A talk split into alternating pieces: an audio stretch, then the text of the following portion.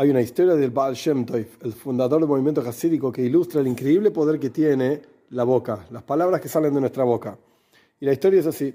Estando en Mejibush, una ciudad en Polonia, en donde vivía el Baal Shem Tov, en la sinagoga, había dos personas que estaban justamente en la sinagoga, junto, frente al Baal Shem Tov, discutiendo. Tenían un problema entre ellos. Y uno le gritó al otro, te voy a cortar como se corta un pescado.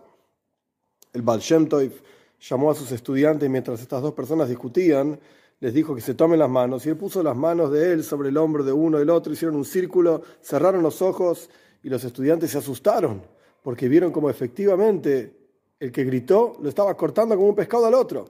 Y de esto el Baal explicó a sus estudiantes, el poder de las palabras es increíble y siempre tienen un efecto. O es un efecto material físico o es un efecto espiritual, pero el efecto está igual.